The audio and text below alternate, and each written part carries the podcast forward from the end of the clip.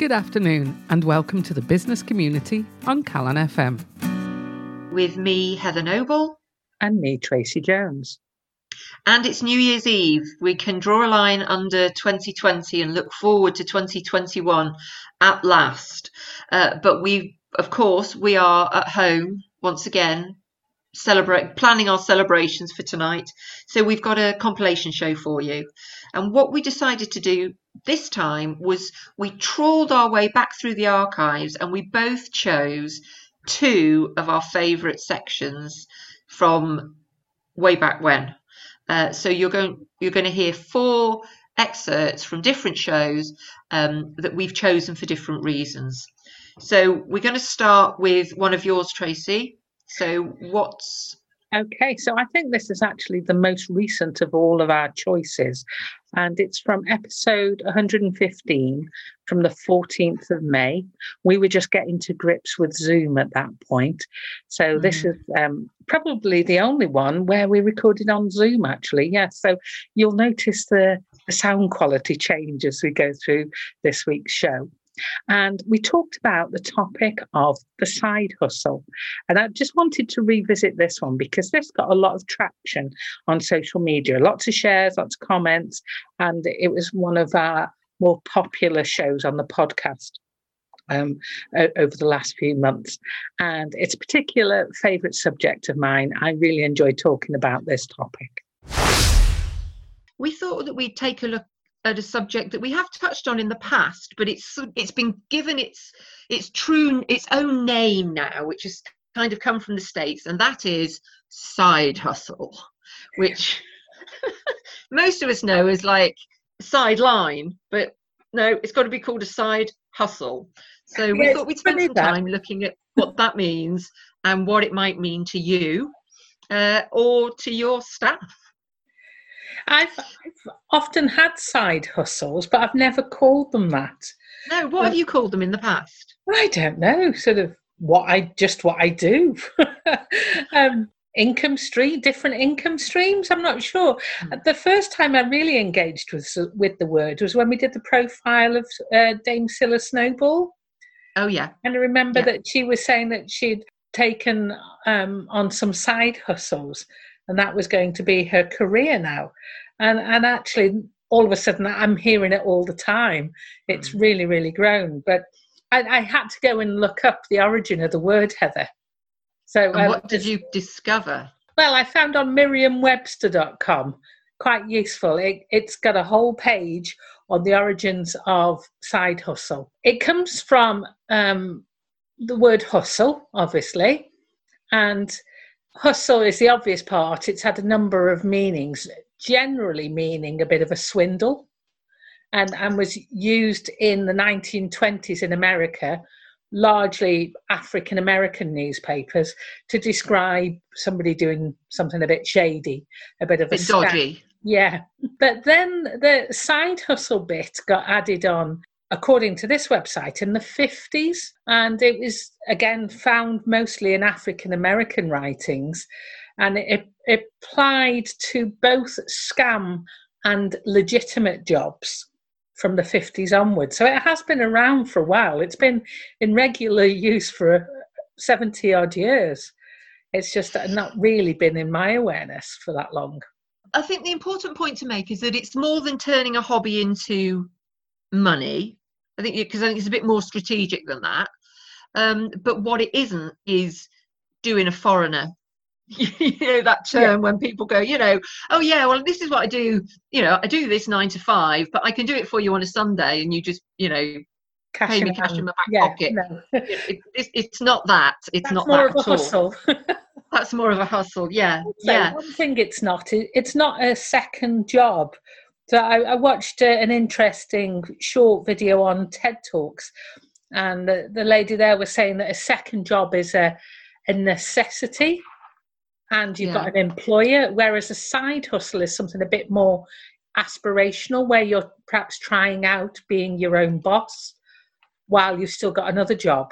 So that that distinction is quite clear as well from everything that I've read and it often whilst it's not a hobby turned into a, an income generation it's often stuff that is you're interested in uh, stuff that you're passionate about, stuff that you're good at, uh, skills that you perhaps don't use in your regular job that you want to tap into and you want to make the most of.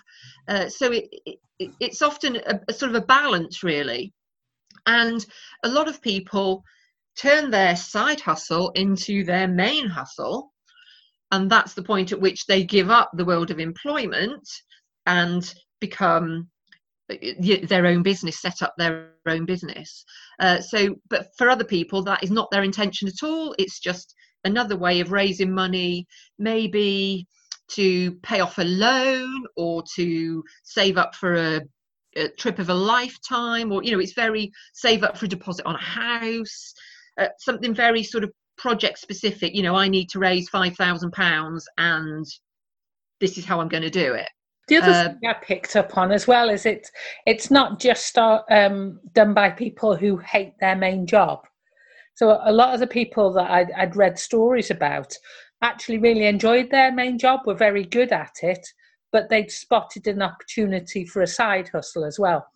And sometimes the main job actually complemented the side hustle. Yeah, and I think that's that's the point I was making about, you know, you might you, you might love your job you know you work in a call center and you're talking to people all day and you're on the phone and you're in a room and your side hustle might involve you getting outside and doing gardening or mowing lawns or you know it might just be something that balances out the sort of yin and yang of your of your life but it's fair to say there's an awful lot of um, websites articles um, opportunities. Oh. sorry? Books. Books yes yeah, yeah yeah books. Um and i think one th- one thing i think i've mentioned before but one thing i think is really important is that there are things that you can do just off your own back you might think i'm really good at x and you might deliver that service you might make a product you might sell a product or whatever. But then there are also lots of established businesses that give you the opportunity to buy into that business as a side hustle. Once upon a time we we might call it party plan. I remember the days of tupperware parties and Pippa Dee parties and and even you know nowadays we have um not that they're all female centric but like Ann Summers parties. You know this is a weight watchers um coordinators you know they, those ways of generating income working hard for your own purposes with an established brand versus setting something up from scratch. So I think there's two there's two angles. What what articles or information have you found, Tracy, that might be useful? Well, I mentioned the TED talk. Now I'd not come across these really really short ones, but this is a five minute talk, and it's called "This Is the Side Hustle Revolution." And it's by a lady called uh, Matthews Okome, and she also has a podcast which is about side hustles, Side Hustle Pro. So I watched her five minute talk, which was quite interesting. She talked very fast. It was as if she had to fit it all into a specific time scale and that she'd edited out any pauses for breath. it was it was really fast and full on but that was enjoyable. So I did go on and find her podcast, Side Hustle Pro, and I listened to an episode from April, the end of April, episode 198, where she interviewed the two founders of Neighborly Paper, which is a greeting card company. So it's a very American based podcast. And I've got to say, I thought the podcast was maybe a tad too long, but I I enjoyed listening to and hearing about the founders of Neighborly Paper. I just would have maybe liked the podcast being a little bit shorter. And then I found a great article, short article, but a very useful one on Motley Fool website, which in itself okay. helps with side hustles if you're going to be investing, for example. And they talk about three side hustle pitfalls to watch out for. And I thought these were really, really important ones to, to mention. The first one is compromising your main job. So the idea of a side hustle is it runs alongside your main job. And what you don't want to do is to lose the security of your main job by not focusing on your main job mm. and putting your attention into your side hustle because that's fine if your side hustle takes off really quickly and it can support you but you need to make sure that you can handle the extra work without compromising your income stream from your main job. Make sure you pay your taxes. Make sure you plan for paying your taxes as well. If you've got a main job, the chances are you're using a lot of your personal allowance, if not all of it. Mm-hmm. So you'll have to pay tax on all of the income from your side hustle. You need to keep track of that and make sure you put the money aside if you can, because otherwise, when you come to pay the bill, you're going to find yourself you've got a cash flow problem. And the third pitfall to watch out for is getting burnt out and making sure that you have got enough time and energy to put your efforts into both your main job and your side hustle. I came across an interesting website. It's American, but it's called thehustle.co. And it talks about, it talks specifically about side hustles.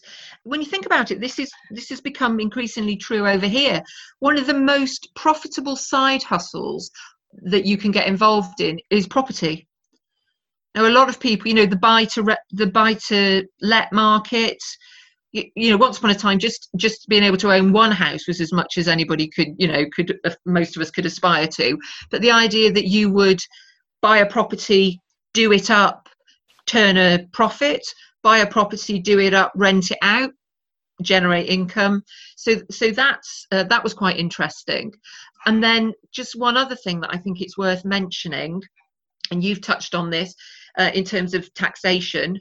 Uh, of course, if you're thinking of getting involved in a side hustle, you need to think about income generation. So do visit the HMRC website. There is a self-employed helpline there. And also uh, another website that, that is useful, the Direct Selling Association um, it's dsa.org.uk, uh, where they give some guidance on what you can sell and under what conditions you can sell it. Because again, you know, there will be certain rules that you need to adhere to. So yeah, I'll put links to those and the other the, the TED talk, etc., that, that Tracy's referred to on our website, which is thebusiness.community. You're listening to the business community on Calon FM.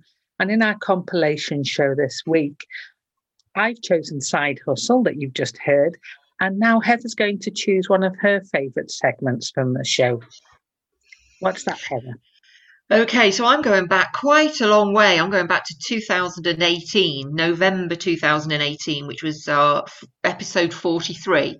And regular listeners to the show will know that I am a cat fan. Uh, and when I saw the image on our blog of a cat, I thought, oh, let's just check what's this all about.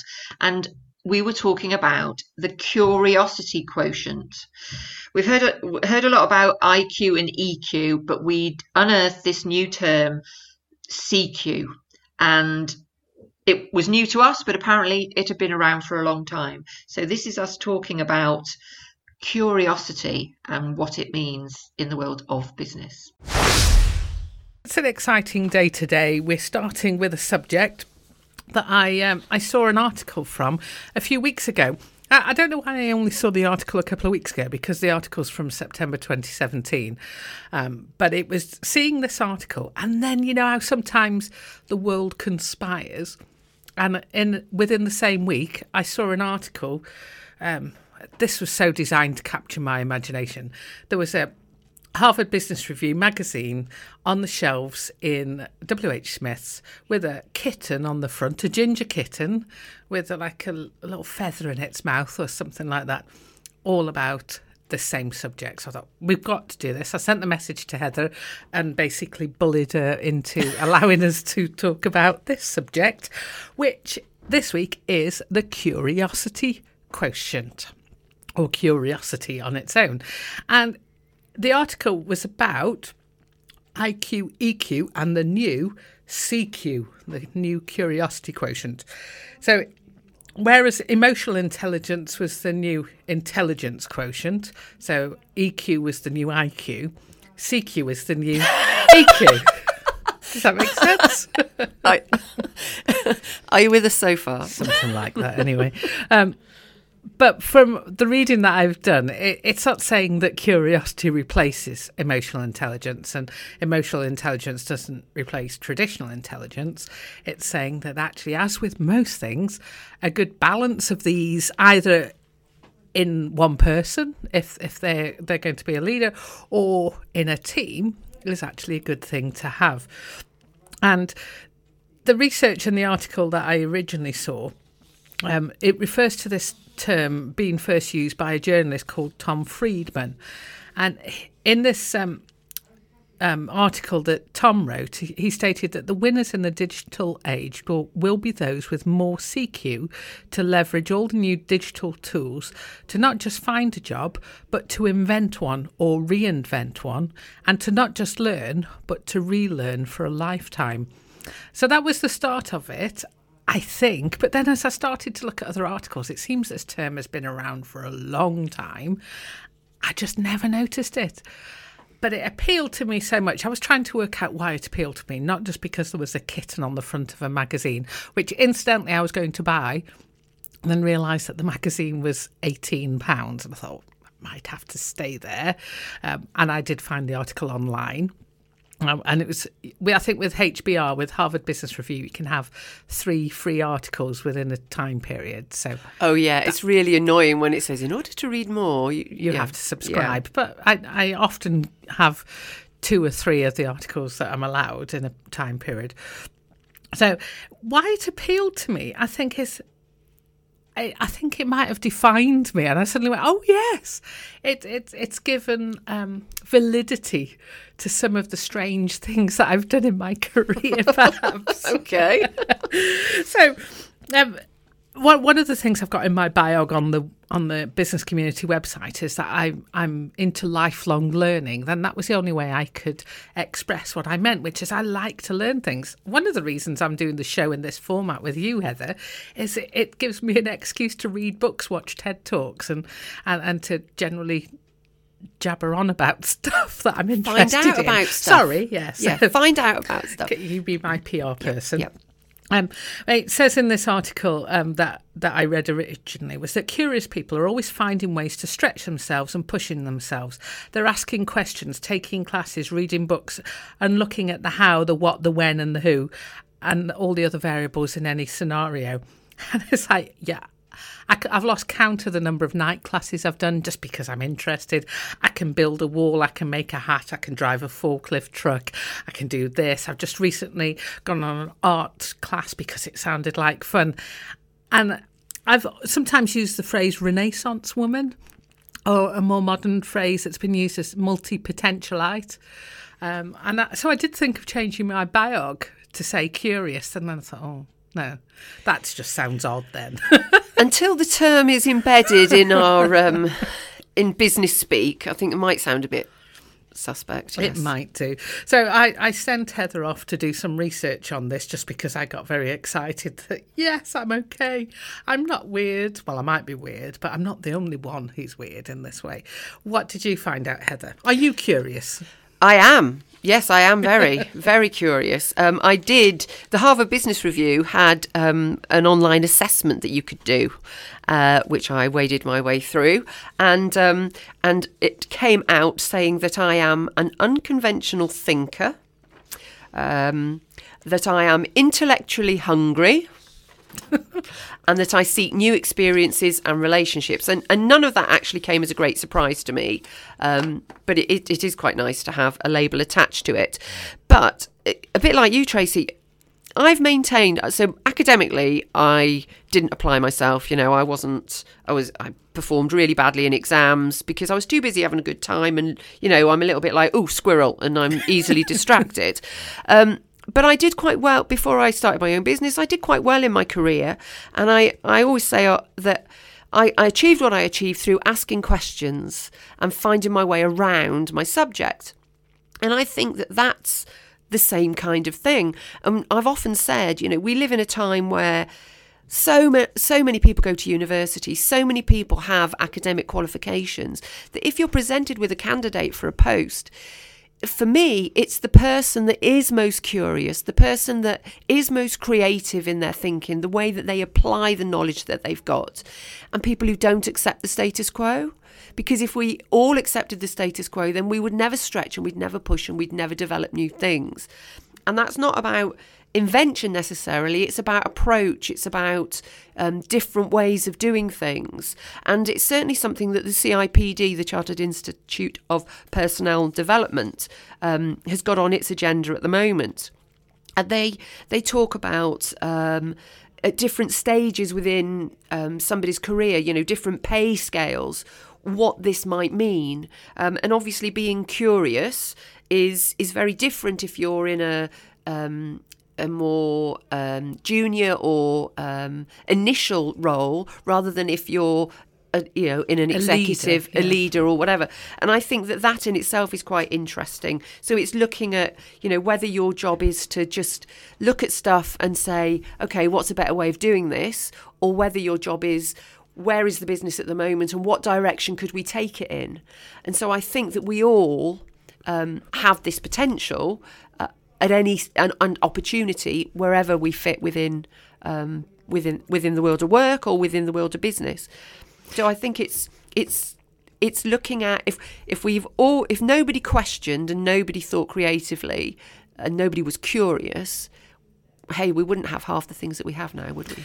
I think some of the articles that I read refer to the fact that um, although now it's being accepted that curiosity is great um, for the for the organisation to, to help them to perform and to move into the future, there is still this sense that um, some organisations and some leaders feel uncomfortable with it and, and might want to stifle curiosity, um, whether because they think it's going to um, risk, bring more risk with it, you know, we, we can't take a chance on that, or lead to inefficiency. You know, if you're curious and you're going off and researching something that isn't going to actually help you right now and, and to do the job now, you might think that that's inefficient. So there's quite a an acceptance that would need to be gone through. Uh, I think at the highest level, I think if this isn't a culture led thing, just having somebody curious in the organisation, they might find it quite challenging.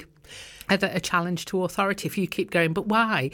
I mean, anybody who's got kids will know how frustrating it can be to have why, but why, and then why, and why, and why, and and if that's on the one hand, they're saying that's what you need in employees or, or a certain subsection of employees, or for some employees to have it for a certain part of their working life. How can organisations actually um, bring this on without feeling the need to stifle it or feeling that it's a challenge to authority? But I think I, I- I think you're, you're right. But curiosity, uh, cu- being curious doesn't mean maverick. It doesn't mean No. so. Actually, uh, setting again with children, actually setting boundaries. You know, children are asking why because they're gathering knowledge and they're gathering information. Uh, and and I'm not a parent, but you know, kids ask why, and it's only very rarely that we actually, before we answer, we stop and think why. Yeah. You, you know, why why actually is it not okay to do that? Or why actually do we do that that way? And within an organisation, if a fresh pair of eyes or a new broom sweeps clean, you know, we hear that all the time. Well, that's the same sort of thing. Somebody comes into an organisation, why do we do it that way? Well, because George says that we should do it that way. Well, hang on a minute. Why really? Yeah, is, that so the, you're not, is that the best You're way? not suggesting undisciplined behaviour. No, no. It's actually channeling that interest and, and that urge to research and to make Yeah. connections. and then deciding whether there's something in it or whether no actually we don't act on that. So it's it's i think if you set the boundaries people can be curious within their remit.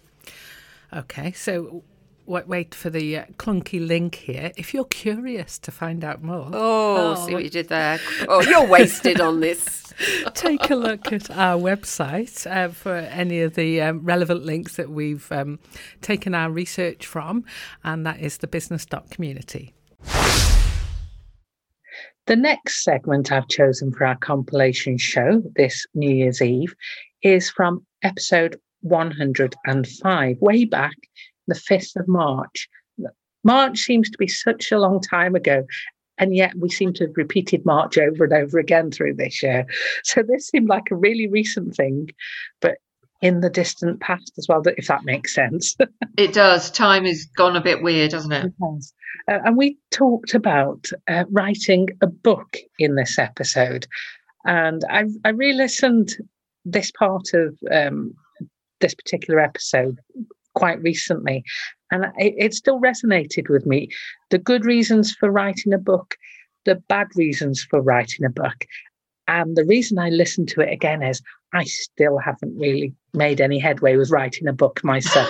so it's just a, a little reminder as to what I could potentially do if I focused my mind. This week we're looking at books. And for our Books, love love books, love books, and our topical discussion. Um, in our topical discussion, we consider the what, why, and how to go about writing one. They say everybody's got a story in them, but how easy is it to get people to pay for the privilege of reading your story? And even though that we, we've covered so many books by entrepreneurs who've penned their autobiography or their pearls of wisdom, but what does it then take to spread the word? So it's quite a broad subject, but we thought it was worth looking at. Tracy, what have you ever written a book?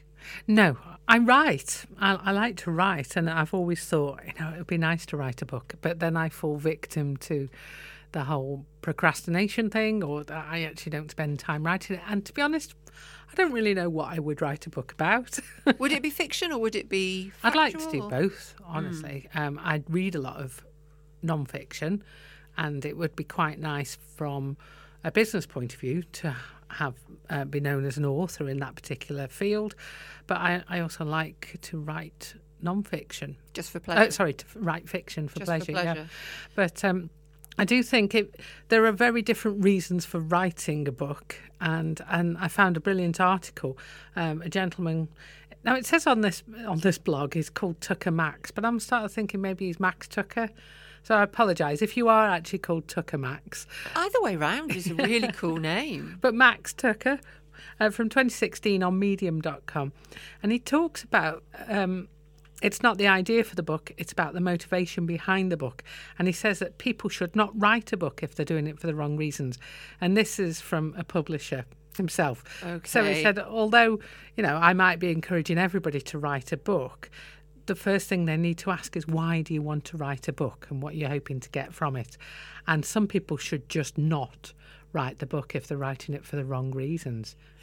Now, can I ask you, do you want to write a book? Yeah, yeah. In fact, I um, good old social media. I think about five years ago or something. I put right. I'm going to write a book. I thought if I put it out on social media, it'll happen. How's that going then? It's not going particularly well, to be fair. Now, why did you want to write a book? because well for me uh, i wanted to write a book because i wanted to be able to use it as a marketing tool for my business i wanted it to be a way of demonstrating some of my knowledge I'll give you a big tick for that Oh. because that's one of the good reasons for writing a book, according to Max. okay all right. Yeah. One of the bad reasons is wanting to make money from it. yeah i well i found some stats i don't know if you you came across them but in 2012 some stats that were released in 2012 and it says how much money can you make from writing a book in the uk Um, so average earnings in 2012 were £26,500. So to make that much money on a book contract with a paperback book selling at 7.99 that pays 10% to a write pays 10%, a writer would need to sell 33,166 copies a year Every year. every year. That's quite a lot of books. I didn't get that stat, but um, I was looking at one. It's now it's based in America, but it gives you an idea Yeah. of the scale of the problem.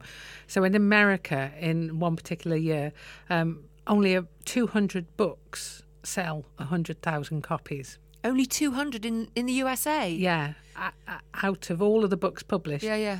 Um, so I think they said there were 300,000 books published in that year, and only 200 of them sold more than 100,000. So you're not going to be million sellers. You've got um, 0.07% chance of selling one tenth of a million. Never mind a million. So, wanting to uh, sell millions of books to make lots of money can't be the idea. However, as you said, Max talks about the fact that you can make money in other ways and use the book to give you credibility or to sell yourself as the authority in a particular area. I, th- I think that's very valid. Certainly for a non fiction book, anyway. Yeah, yeah, absolutely. And I think also one of the reasons I'd quite like to write a book is that sense of achievement because nowadays you can self-publish, so you don't Yeah. you don't even have to go through the pain of sending your book to loads and loads of publishers and them And all those rejections. Yes. Yeah. Or them saying, oh, just send us the first chapter and a synopsis or, you know, whatever it is. Um, because if that were the case, I'd probably write the first chapter and then not write the rest.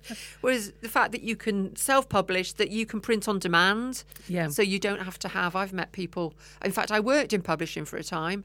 Um, and, you know, you'd have a, a garage full of books in the hope that people would buy them. And it's like a monument to your failure, isn't it? Yeah, exactly. All those books you can't sell it, you end up burning on your bonfire. Exactly, exactly. So, So another good reason not to write a book is if you want to be a famous best-selling author. I thought this was really interesting. Um, Max um, said that um, name all the famous people that are only famous for writing, and uh, can you think of any? um, um, J.K. Rowling, That was on the list.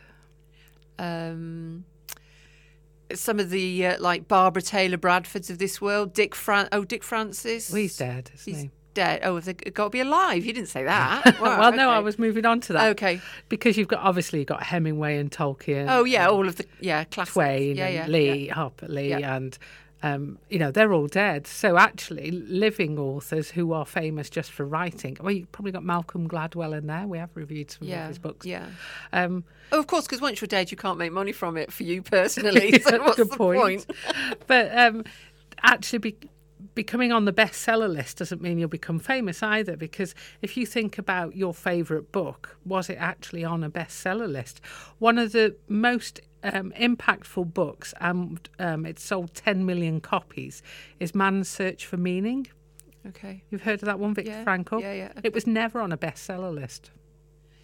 right. Okay. So you can sell a lot and not be on a bestseller list, might not even be famous for it. I, but I suppose that's also because a bestseller list is probably a volume, you know, a quantity. So you're ranked a bit like you know the top forty or whatever. You know, at, at a moment in time, you're a best-selling book, and they don't keep that cumulative total going, do they? Yeah. For fifty odd Yeah. years. So um, other ones, I want to write as life. that's reckons that's a bad reason, um, because uh, the example he gave us, you don't get into shape by wearing the best gym clothes. True. Oh, yeah. so actually, tell you me about some that. hard work as well. Yes. So you can't just assume the life of a writer unless you have that life already, you know, and that's your identity. I just want to be a writer because I want the writer's life. Actually, that also includes working and doing doing something about it. I think I'd really struggle with the isolation of it because you okay, you need to do research, but but ultimately you've got to sit in a room And write and write. And and actually they say that, don't they? If you want to write a book or if you want to be a writer, the first thing you've got to do is sit down and write. You've got to write every day and then throw away a load of stuff. So I, I did see something on um, on social media saying that this um, coronavirus is great for people who are writing because self isolation is what they do well. Yeah, well, totally. Yeah, absolutely. I think the thing is, you know, we've we've covered a lot of business books um, in the two two or so years that we've been going, and business books and self help books and personal development books are a massive part of the book industry now. Whereas once upon a time, it was either a textbook or it was fiction. You know, there Yeah. was no sort of in between. Um, Where people would be buying non fiction to read for pleasure. Y- Yeah, yes. Whereas I think the whole, it'd be interesting to see what that actual market is worth um, in terms of the overall book market. Because yes, fiction is very important, but business and personal development and people's stories, some of the business people who've written their autobiographies, um, and of course on our on our website, which is the business.community, there are links to a lot of the books that we have already covered. And if you were to accidentally click on one of them and accidentally um, buy one of them, um, we get about two pence, which covers the cost. all of adds our, up, doesn't yeah, it, to 10? our website. Ten yes. pence. So now you know how to write a book. Tracy, I'm going to talk about a book that has been written by somebody. Well done to that person. somebody who actually did it. Yes, this is uh, going back to January 2019, um, episode 51. And sticking with my cat theme, the book is How to Argue with a Cat. And the reason uh, I love I love this book anyway, but what I like most about it is when I'm talking to Tracy, she starts off thinking that it's a bit of a waste of space, this book, but she soon is converted to my way of thinking and that it is actually a really good book. This week we're reviewing one of Heather's Christmas presents. it's a book called How to Argue with a Cat A Human's Guide to the Art of Persuasion.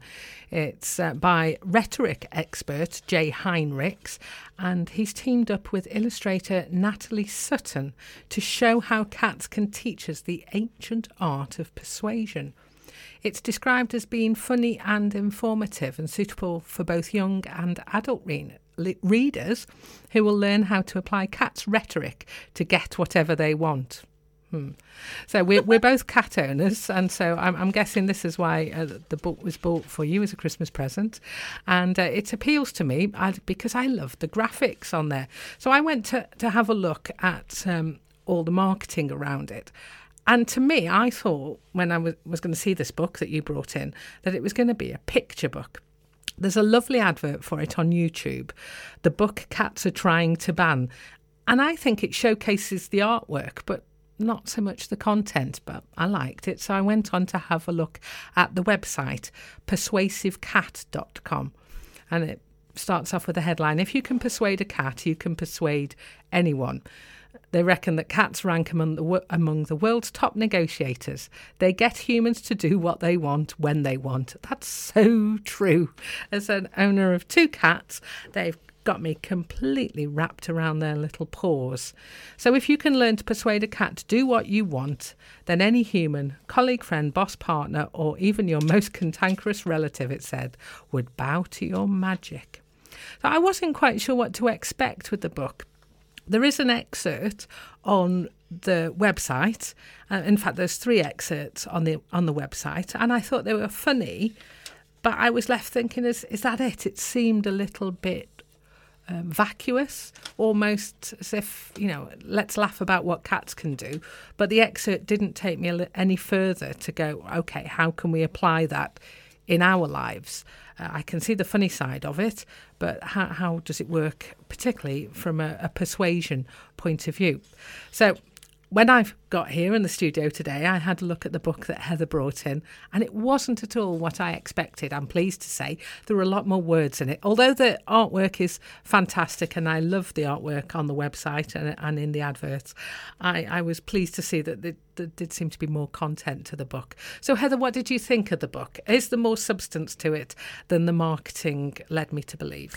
There is, and I think it's it's just another one of those books in the series of you know eat that frog and who moved my cheese it's about making um, the psychology of human life a little bit easier to understand without getting too highbrow and too complex. It's funny. It has you know it is funny but it does have a serious point. And um, i'm a cat lover. I'm a communicator and I help people to persuade and influence other people. So it was a perfect present. So it was the perfect present. Yes, no pun intended there, Tracy. I'm sure. you did there? Yeah, the cartoon, the the illustrations are fantastic, but there is, as I say, a serious point. point, and essentially. What what the book covers, the headings that he he uses, they they work you through um, things like uh, practice agreeability, pounce like a predator, diffuse anger, we all need that, uh, fit in with the clan, earn loyalty, argue logically, avoid manipulation, talk with your body, make them heed, and then he t- gives you a checklist of the things that you should do. So I've just picked up a couple of them. There are lovely quotes or statements at the beginning of each uh, chapter.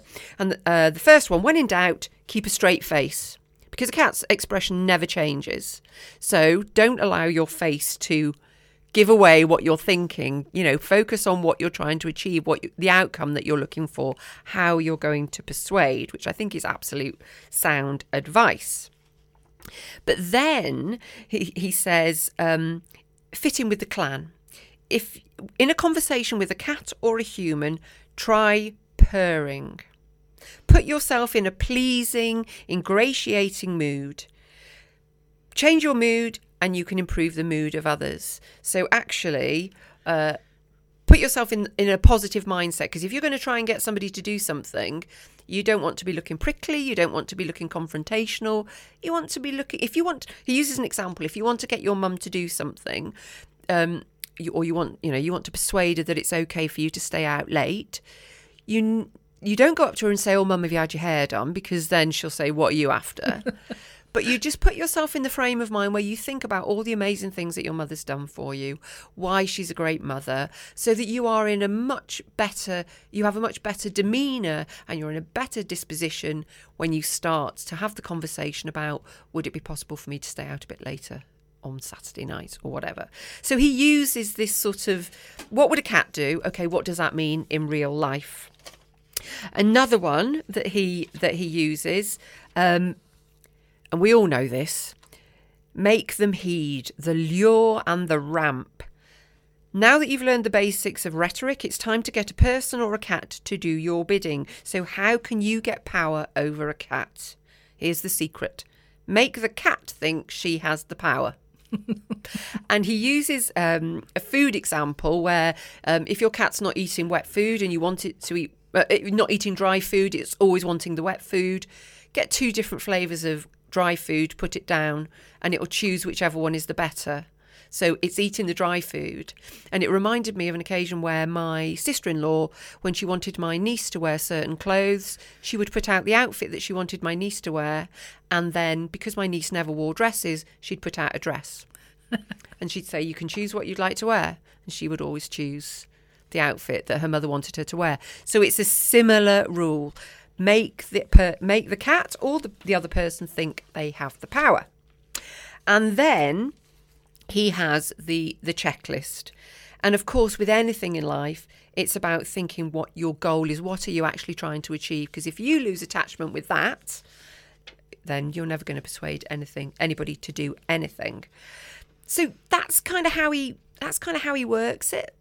And as I say, it's funny but it has got a lot of sound advice on how would you treat that person? How would they like to be treated? What are you trying to achieve?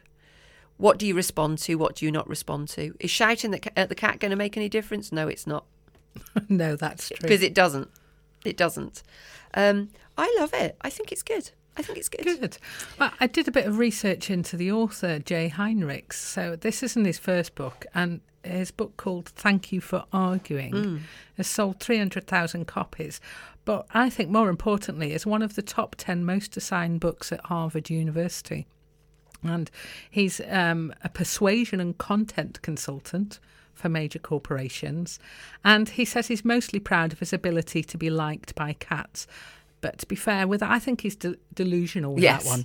Cats don't like you. They're just they're obviously just using their skills to make you think they like yes. you. Yeah. Yes. So I also thought, okay, so I think I know what rhetoric is, but when it came down to it, I couldn't describe it without going and, and doing a little search in the dictionary. So I came across two different definitions of rhetoric. One which I think Jay Heinrichs would probably adopt and one which perhaps he wouldn't. So the more positive one is that rhetoric is the art of effective or persuasive speaking or writing, especially the exploitation of figures of speech and other conversational techniques. Known as trope trope. Well, that's another word for me. I've got other cinnamon, cinnamon, cinnamon, synonyms, synonym, syn- I can't say it. synonyms, synonyms. Yes. Thank you. Oratory, eloquence, power of speech, command of language. Not so great today. Expression, way with words. But the slightly more negative definition was language designed to have a persuade, persuasive or impressive effect, but which is often regarded as lacking in sincerity or meaningful content. And the synonyms here are bombast, loftiness, grand, grandilo, grandiloquence. Oh gosh, I really needed to have practiced these. Right. magniloquence, ornateness, portentousness, pomposity, boastfulness, boasting, bragging, and heroics. So I think I'd know which one I would choose if I was an expert of rhetoric. I'd go for the art of persuasive speaking. Have you read his first book? No, I haven't, but I, but I hadn't I hadn't heard of this book at all. Uh, my husband bought it for me, but I will be looking at Thank You for Arguing because again, if you're persuading somebody to do something, the last thing you want to do is is get into an argument. However, it may be that that would be a strategy. so I'm going to read that book. Excellent. So we'll, we'll put a link for the book on our website, which is thebusiness.community. So that's all we've got time for in the show today, and indeed for this year. I hope you've enjoyed joining us on the business community this year. We've certainly enjoyed preparing our shows for you. Sadly, we haven't been in the studio as much as we would have liked, but uh, we've had to learn a whole new set of skills in order to bring you this show. So I hope it's been worth it. And thank you for sticking with us. I can't remember when was the last time we actually saw each other, Tracy. You're just a person in Zoom now. It, it, it's it's just the weirdest thing. It's just the weirdest thing. No, I, I, yeah, I know. I don't even know. You're just it, you're like my imaginary friend. anyway, more of the same to come in 2021. So, uh, whatever you're doing this evening, if you're going to bed with a cup of cocoa or if you're partying on your own in your lounge, have a very, very happy new year. You've been listening to the business community with me, Tracy Jones. And me, Heather Noble. Join us again next week for more news, views, and reviews from the world of business.